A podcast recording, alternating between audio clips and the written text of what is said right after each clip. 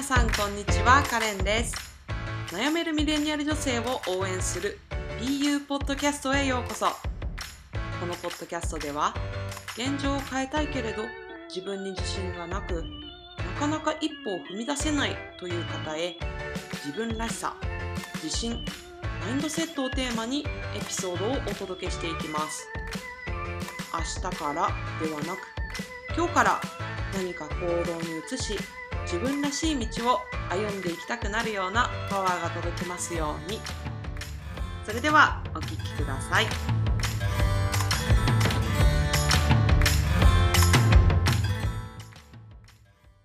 はい皆さんこんにちは。カレンです。今回も私のポッドキャストを聞いてくださってありがとうございます。皆さんいかがお過ごしですか？9月もなんとあと1週間もなく終わってしまいます。早いですね本当に。私毎年10月迎えるたびにあもう年末だってなるんですよ。あと3ヶ月も残ってるけどね。その度にあ今年って何やってきたかなみたいなことをよく振り返ったりするんですけどうん。何か年始とかにねこういうことやってみようとか今年こそこれやろうみたいなことをなんか思ってあそれやったかなとか、まあ、大抵がやれてないわみたいなことが多いんですけど皆さんはどうですか？何か年始に今年こそこれやろうとかこれを始めようとかこういう年にしようみたいなことを決めた方は今どうですかね？うん。なんか例えばまあ年始にそういうことを決めなくてもあじゃあ2020年あと3ヶ月だからこの3ヶ月間でなんかこれやりきろうとかこれ始めようとかそういうきっかけにしてもいいかなって思います。で私は個人的に結構その月の一日っていうのは何かを始めるのにすごくいいタイミングだなって思っててまあキリがいいから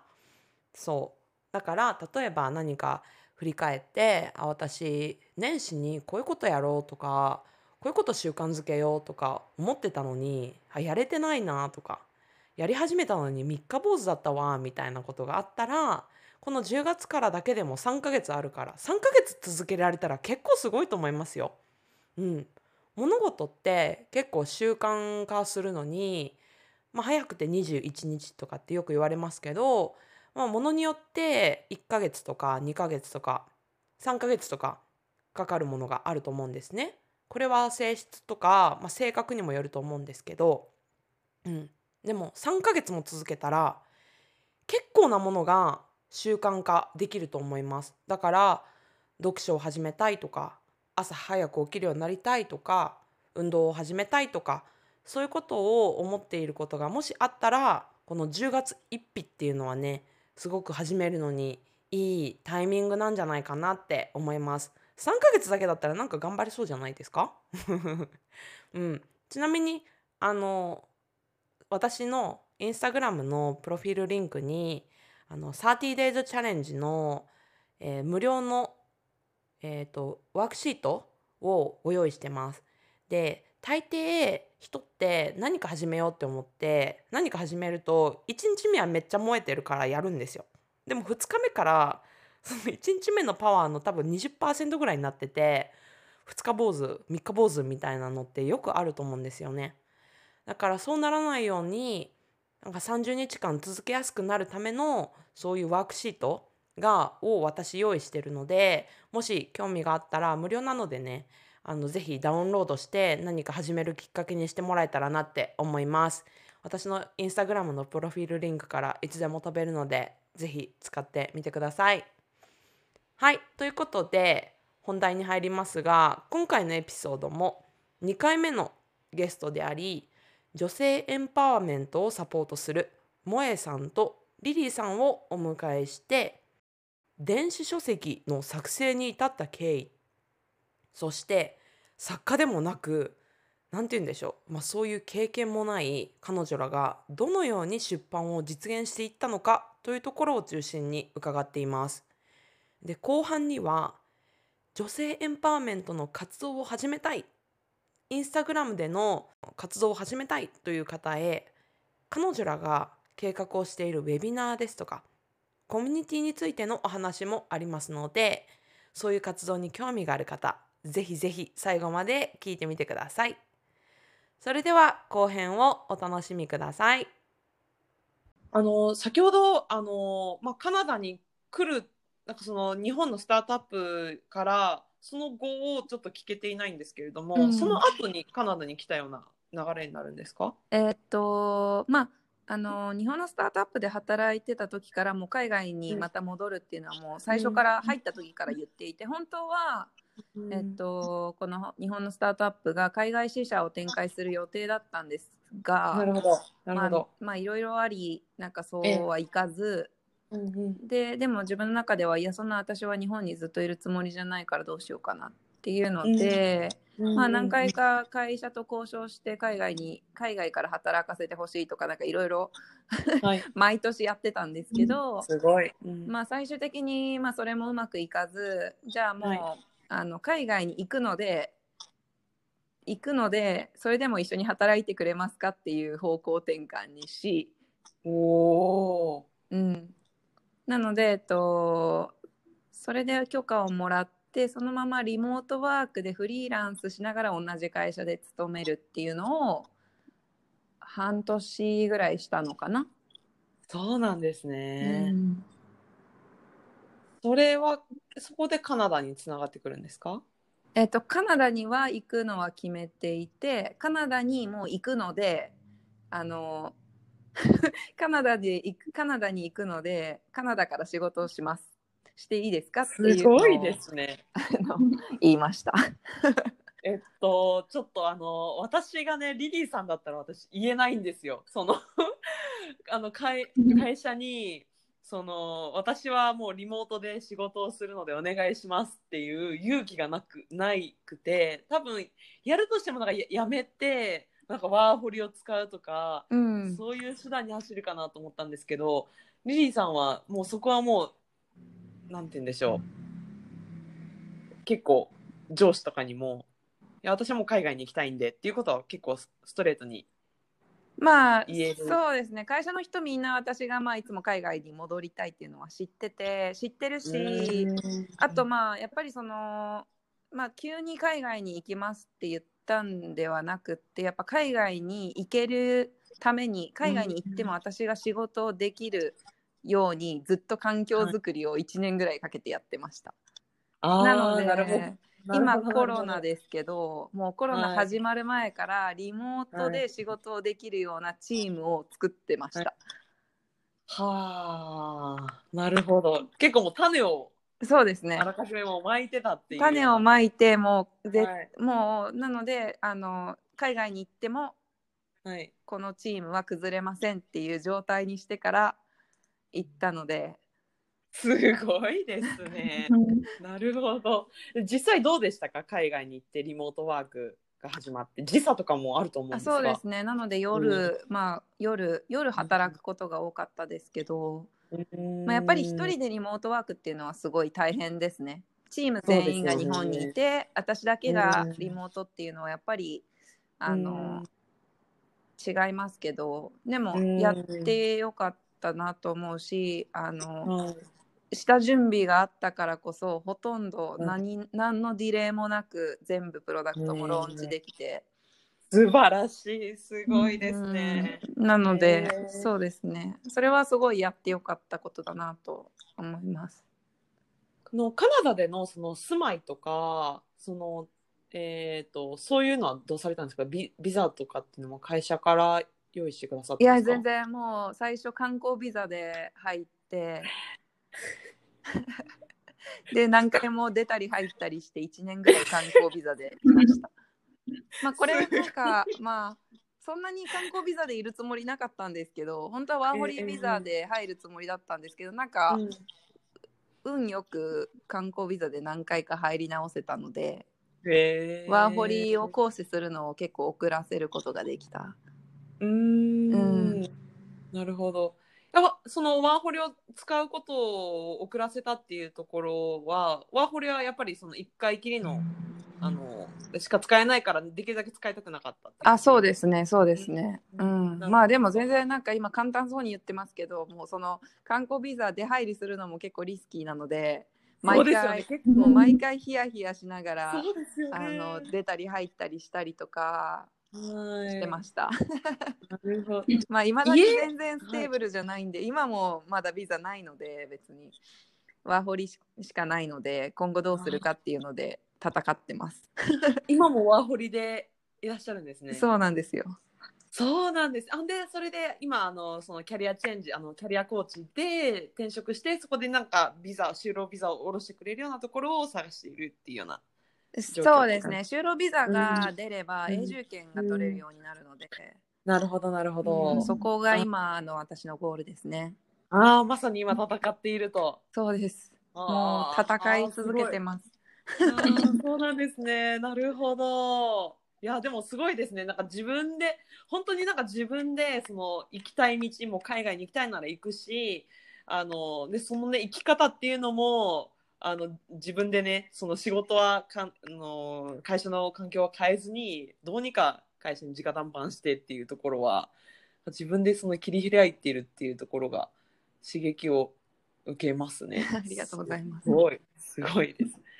えっと、萌えさんは今その香港にいらっしゃるんですけど、はいそれは、えっともちろん香港の会社なので香港からその就労ビザみたいなのが降りていて、はい。今住んでいるっていうような感じですか、あそうですね。会社がビザをあの発行してくれて、この会社で働いているから、えっと、香港の、えっと、レジデンスのビザをはい。もらえてて、そはい、それを使って香港にいます。なのわで、あこの会社で働かなかったら、あうん。のそのビザが切れてしまうので、ビザ、スポンサーされているもの。なのでなので、なるほど香港での転職とかは全然今は考えてないです。あそっかそっかそっか。そうですよね。なるほど、もうそれで今2年でしたっけ？経つぐらいもう、1年半くらいですかね、まだ。1。年半か。そっかそっか、なんかあの香港で例えば今コロナの状況で航空業界って結構大変なイメージがあるんですが、そうですよね。なんかそのあたりでなんかありますか？今のその萌えさんのなんて言うんでしょう、今後のをなんかちょっと考えなきゃいけないなとか、そういうことを考えるきっかけとかになったりとかありましたか？全然ありますね。やっぱり、香港は小さい国で、あの、うん私の国国際、国内線がないんですよね。だから、全部そう。国際線になるので、香港の中がコロナ収束しても、外がダメだったら、もう本当私たちの仕事ゼロなんですよ。なるほど、で今も、その、なんとか、えっと、会社に特別休暇、あの、減給する代わりに休暇を取ってくださいって言われて、もう本当にずっと休みが続いてるような状況で、なんかたまになんか、あの、仕事が入ったり入んなかったりっていう状況なので、うん。本当に昔、昔というか、1年前とかとは、もう本当に生活がガラッと変わって、1年前は全然仕事があったので、うん。えっと、もう仕事、なんだろう、香港の自分の家で寝るのが、本当に1週間もないくらいあだったんですよね、昔は。ん。その休みの、3日休みあれば日本に帰ってたし、あなんかそうなんですね。そうそう。なので、香港でこんなに時間を過ごしたことが今まで全くなくて、へえなので、そう、香港のことも何も知らなかったんですけど、はい。で、やっぱりそのいろいろ日々、日々というか毎日移動してる人生だったので、うんういて自分の人生考えるっていう時間がなかったんですけど、急にコロナになって、うんそう自分の家でいることが多くなり、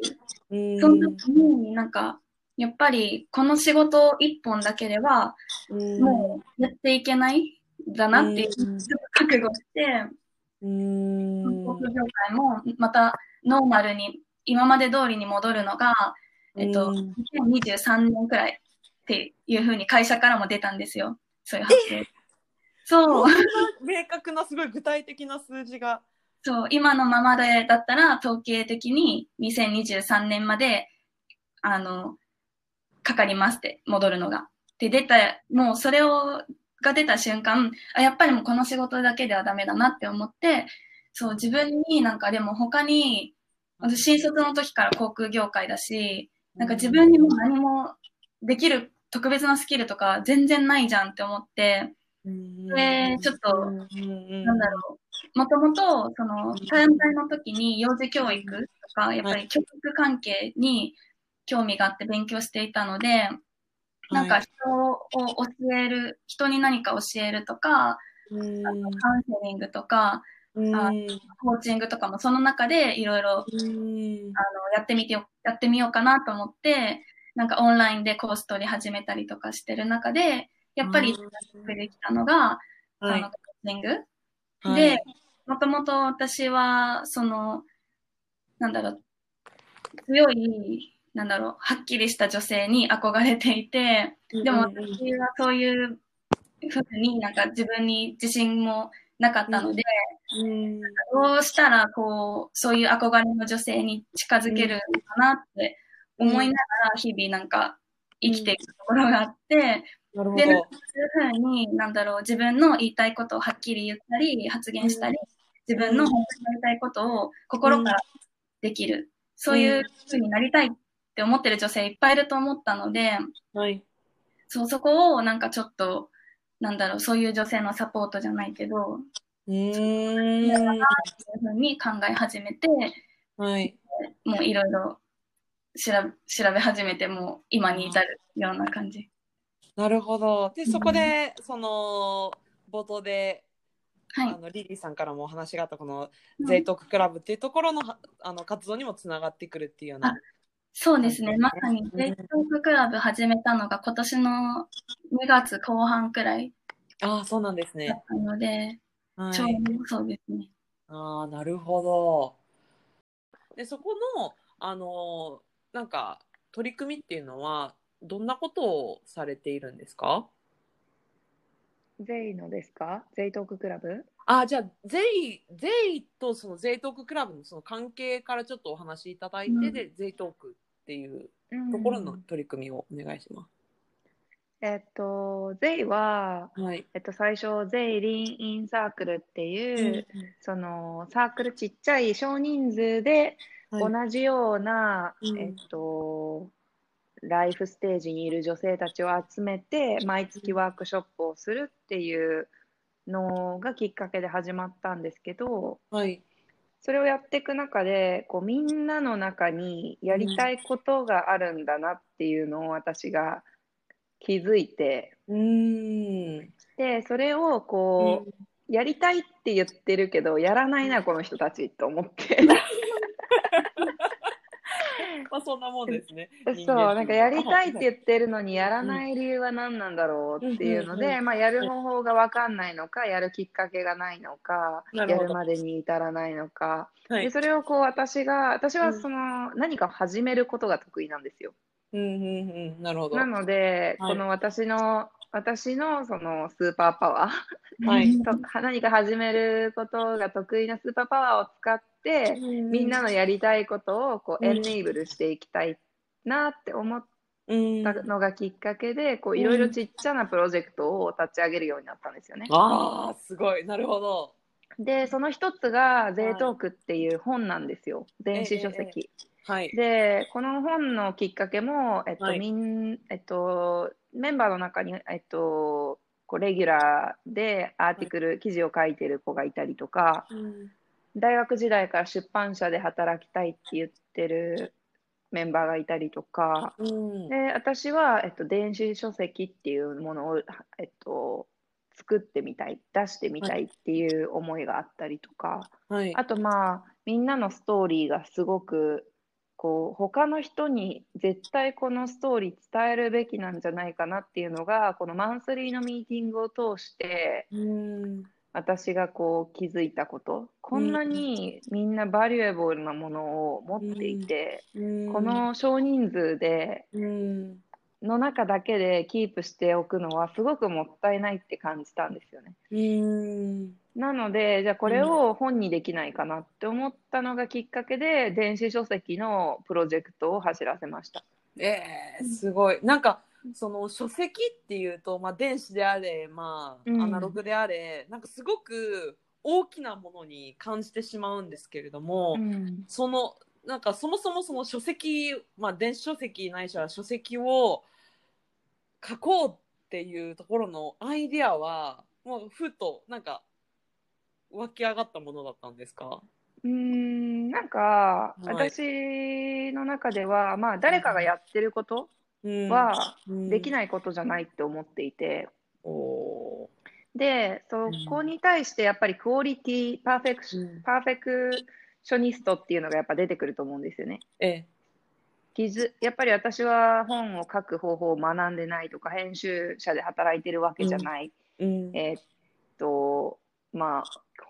ほ日本語が上手なわけでもないとか、まあ、うんいろいろあると思うんですけど、はいでも、だから誰誰かが出しちゃダメだよって言ってくるわけじゃないじゃないですか。うん、確かにそれは自自分、そう、自分の中にあるんですよ。なんかいろいろ。なるほど。い自分が勝手に決めてるんですよ。これしちゃダメだとか、あれしちゃダメだとか、これ大学の学位がないからこれはできないとか、あれができいないって、結局自分が自分に言い聞かせてること。うん。で、私がこの電子書籍がうん。自分たちで出版できるって思えるきっかけになったのは、多分スタートアップで0から1でものを作るっていう手法を知ってるから、ああなるほどうん、で最初はちっちゃくてもいいし、それがうまくいかなくても、まあ、電子である限りはリスクがすごく少なくって、まあ、例えば出版してお金いっぱいかけて、ね、紙にいっぱい印刷して本屋さんに置いてもらうってなるとすごく大変ですけど、まあ、ソフトウェアのいいところでも悪いところでもあって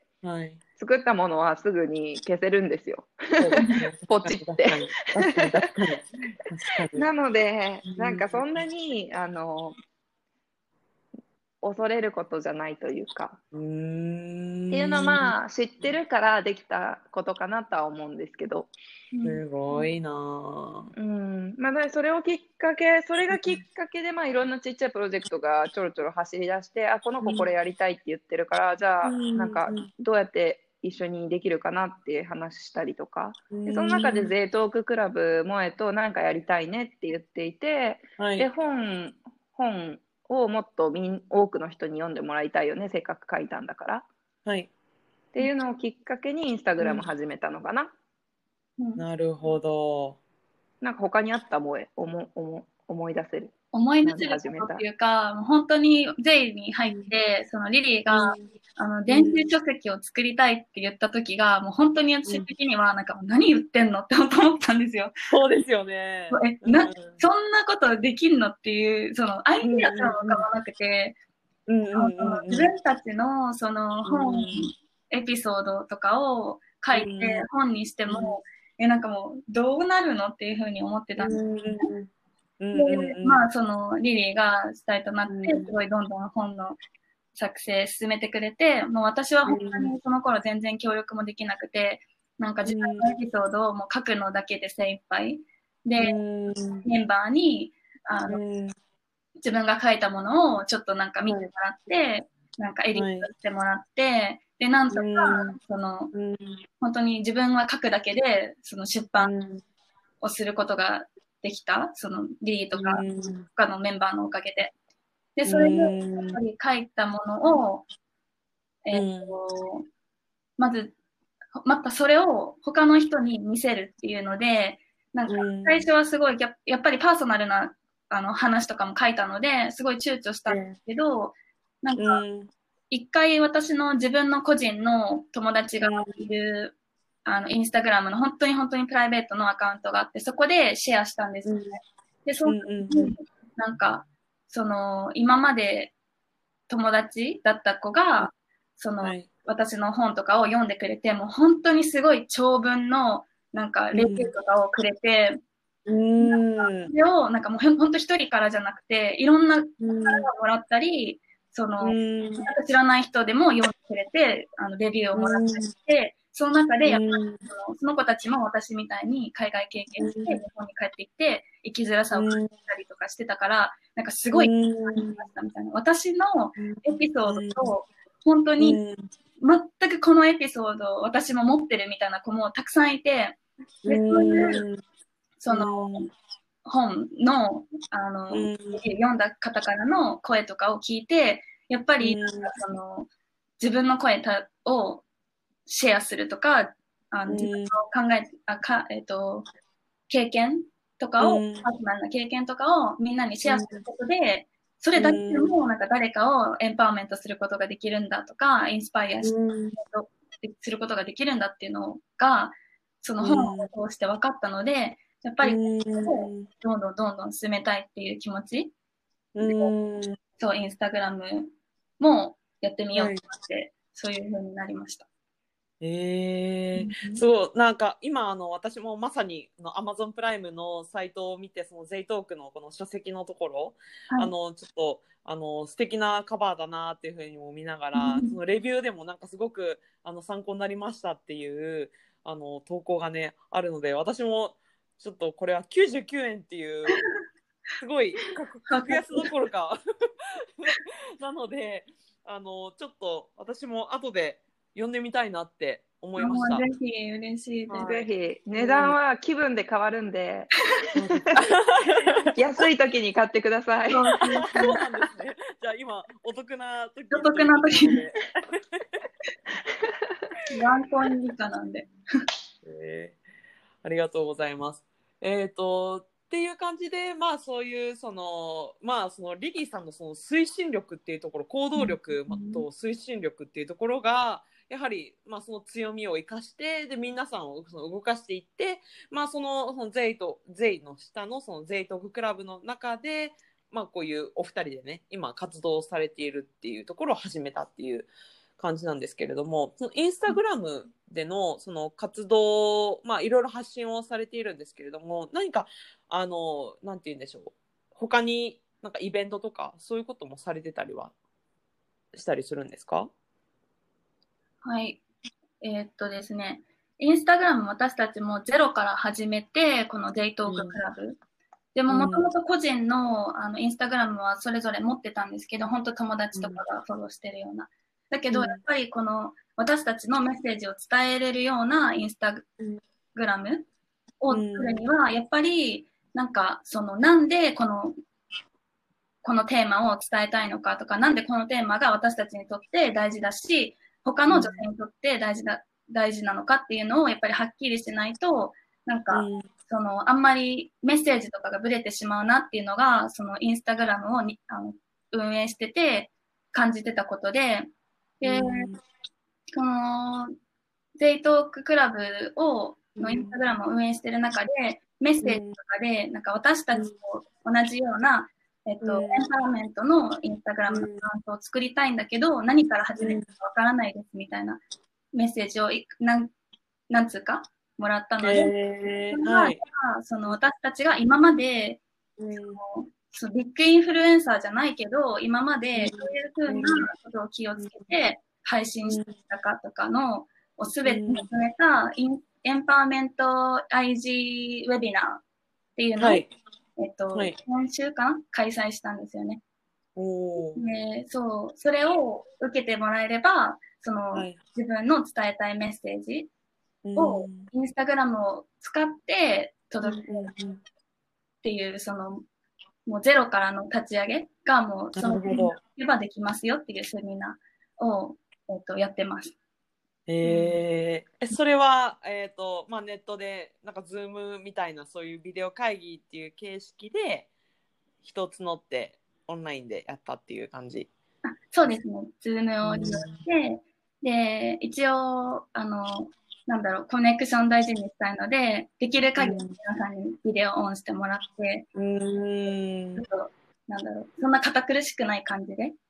えそう私たちもやっぱり、あの一個人ただのなんか別にすごいことをね達成した人とかじゃないんですよね別に。うん。でなんか誰でもうん誰かをエンパワーできるってすごく信じていて、ででそれがそのなんだろうインフルエンサーで何何百万人っていうフォロワーがいなくても、うん少しずつ人ってエンパワーできるんだよ。っていうのを自分たちが多分これを始めて、まあ、全て税の活動を全て通してか感じてきたこと。だからなんだろう。ただのその知識の修理というよりも本当に知恵になったというか自分の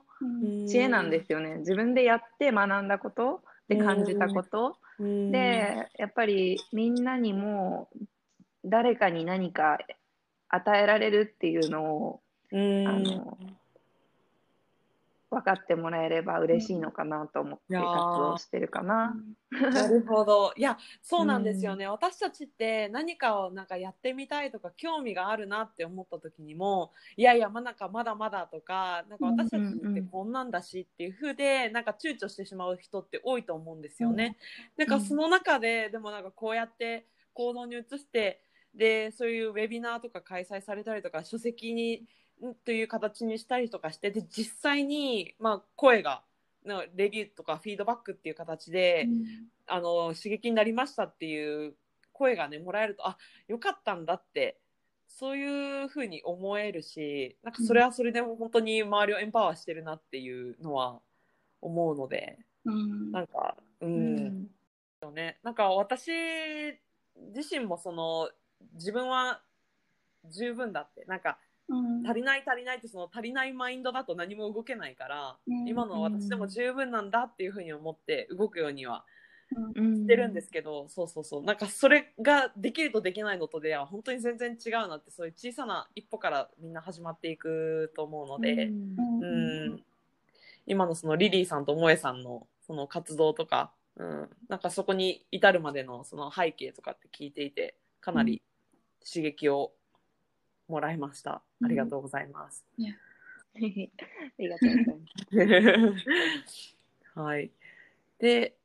でこれから何か、まあ、このゼイトーククラブでやろうとしていることとかって何かありますか？もう時に任せてっていう感じですか？最近話してるのが、このはい J トーク、今いろんな方に読んでもらって、ねで、発売って本を書いた時から2年経ってるんですよね。あ、そうなんですね。そうなので、やっぱり2年の間で私たちも考えることとか見える世界変わったので、なんかもうちょっとこの本自体をはい。レベルアップさせたいなみたいなふうには考えてるます。なるほど。あのもっとやっぱり多くの人に読んでもらいたいなっていうのとか、かな。そうですね。改訂版みたいな。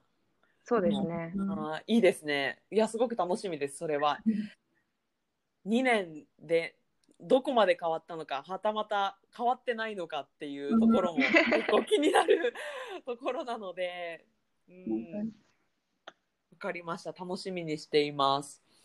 じゃあ、あとはもう一回やるんだよね、インスタグラムの。そうそう、なんかそのインスタグラムのウェビナーは、えっとはい。定期的にやりたくて、ちょっとまだ日にちとかは確定してないんですけど、うん。あのそうですね。で、ウェビナーにあの、はい。参加してくれた人に、あのはい。参加してくれて、さらにもっとやっぱり実際にあのアクションに落とし込みたいっていう人に対して、うん。あのなんだコミュニティ参加の招待をしていて、でそこでははい。本当に実際にインスタグラムの、はい。ウェビナーであのお伝えしたことを実際に、えっとうん行動に落とし込めるような、えっとワークとか、あとなんかチェックリストとか作って、で、みんな、その、スラックっていうチャットのコミュニティに入ってもらって、お互いをサポートできるような、そういうあのプログラムも用意してます。あ、すごいですね。うん。だから、その女性のエンパワーメントにすごい興味がある人は、そのアカウントを作って、そのフォローまでをうん。サポートするようなコミュニティがあるっていうようなそうですね。フォローアップやっぱりしていくことすごく大事だし、あと、はい。その税のコミュニティに入ってもらうことで、やっぱり今までアクセスできなかった人たちとのつながりだったりとか、あのそういうものも得られるのかなと思って、で私たちもやっぱりうん。メンバーとして自分たちのことばっかり考えてるんじゃなくって、やっぱり与える、うん。与えるっていうことをしていくべきだなって思ってるので、えっと、そのリーンリーンメンリーンサークルのメンバーたちももう、うんあある程度キャリアを積んでるうん人たちなので、メンターになってもらったりとか、こうメンターメン、うんあのメンティーの関係みたいなのも作っていけたらなとかは思ってますね。ああいいですね。うんなんかお互いにねメンターメンティーでなるほどなるほど育てていくと。そうね。うんわかりました、ありがとうございます。であのぜひ興味がある人はこのゼイトークアンダーバークラブっていうこのインスタグラムにつなげばいいんですかね？興味のある人ってどういうふうにすれば？うん、そうですね。ぜひメッセージでも気軽にしていただければ。はい、わかりました。このゼイアンえーゼイトークアンダーバークラブっていうインスタグラムのアカウントでのメッセージを送れば、あのリリーさんや萌えさんとつながれますので、興味のある方はぜひ メッセージを送っていただければと思います。じゃあ、えっ、と、リリーさんと萌えさんにつながる方法というのもインスタグラムでいいんですかね？そうですね。そうですねインスタグラムのバイオにそれぞれのあの個人のインスタグラムのアカウントも載せてるので、で、はい。ゼイトーククラブにはい。では、もう本当にフォロワーの方とすっごいメッセージいろいろしてるんですよ。そうなんですなの でね。そう全然もう気軽に送ってくれたらもう絶対にあの返事もするし、あはい。そういう誰も皆さん話しかけてほしいっていうウェルカムなうんなので、もし、うんうん、よろしければ何でも。あなるほど。わかりました。じゃあ、えっ、と、お二人にもつながりたければ、もう、とりあえずもうこのゼイトークアンダークラブのインスタグラムから、あの、入れば、もうどちらにもアクセスできるし、もうメッセージもはい。し放題というはい。し放題でございます。わかりました。ありがとうございます。じゃあ、あの、今日は本当にお忙しいところ、お二人にお越しいただいてありがとうございました。とても興味深く聞かせていただきました。ありがとうございます。ありがとうございます。今回もエピソードを最後まで聞いてくださりありがとうございましたこの BU ポッドキャストでは皆様からのリクエストご感想をお待ちしていますリクエストは私のインスタグラムまたはリクエストフォームから随時募集しています。概要欄からいつでも送付いただけますのでどしどしお待ちしております。またこのエピソードが良かったよ。ポッドキャストが気に入ったよ。ということがあれば星マークやレビューを残していただけると今後の励みそして参考になりますのでぜひお願いします。また最新のエピソード情報を受け取りたい方はポッドキャストの購読登録もお願いします。それでは次のエピソードでお会いしましょう。さよなら。